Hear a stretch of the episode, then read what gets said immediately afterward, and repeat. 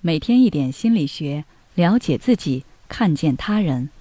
你好，这里是心灵时空。今天想跟大家分享的是人际关系这三种表达类型，你属于哪一类？相信多数人都遇到这样的情况：明明心里说不，但是嘴上却说好的。面对别人的不合理要求，心里很生气，想要直接拒绝。结果却是绞尽脑汁找理由，生怕别人生气或尴尬。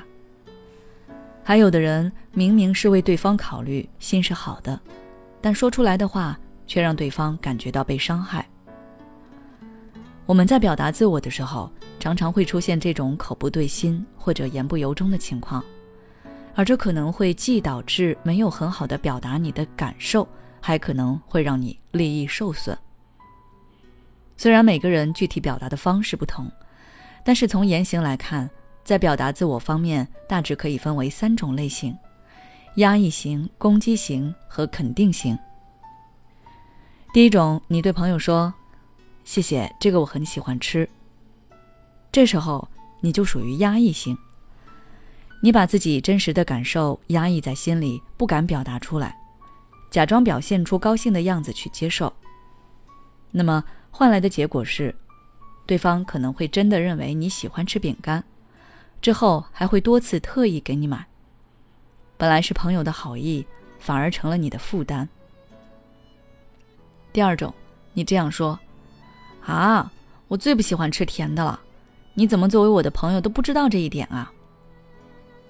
这样的你偏向于攻击性。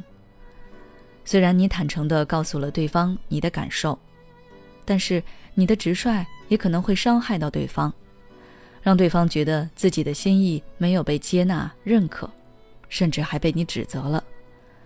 那他可能之后就不会再想给你送东西了，你们的友谊可能都会受到影响。很明显，上面两种表达自我的方式都不是好的。也许你是担心说出真实的感受会得到对方不好的评价，也许你表达出攻击性。只是认为自己有话直说，很直率，但是从上面的例子就能发现，这样的方式最后都可能会给你自己制造一些麻烦，损害你与他人的关系。所以，我们既要学会表达自己真实的感受，同时也要注意说话的方式。那些让我们羡慕的人，情商高的人，正是深谙此道，所以他们在社交中能够如鱼得水。而他们常用的表达方式就是肯定型。那么，肯定型的人会怎么回应朋友的好意呢？他会说：“谢谢你的礼物，我感受到你对我的重视，我很开心的。但是我很少吃甜的饼干，怕牙疼。不过今天你送给我了，我就尝一尝。当然，如果你有特别喜欢的，想要让对方更了解你的喜好，也可以主动告诉对方你喜欢什么。”肯定型的人往往既表达了自己的想法，说出来的话又不会让对方觉得难以接受。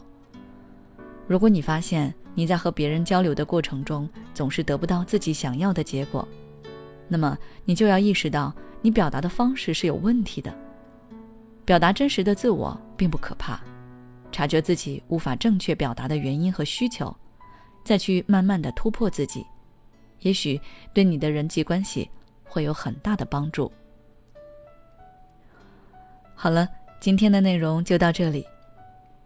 我们都会遇到需要在公众场合表达自我的情况，这种时候有哪些方法可以提升你在社交中的魅力呢？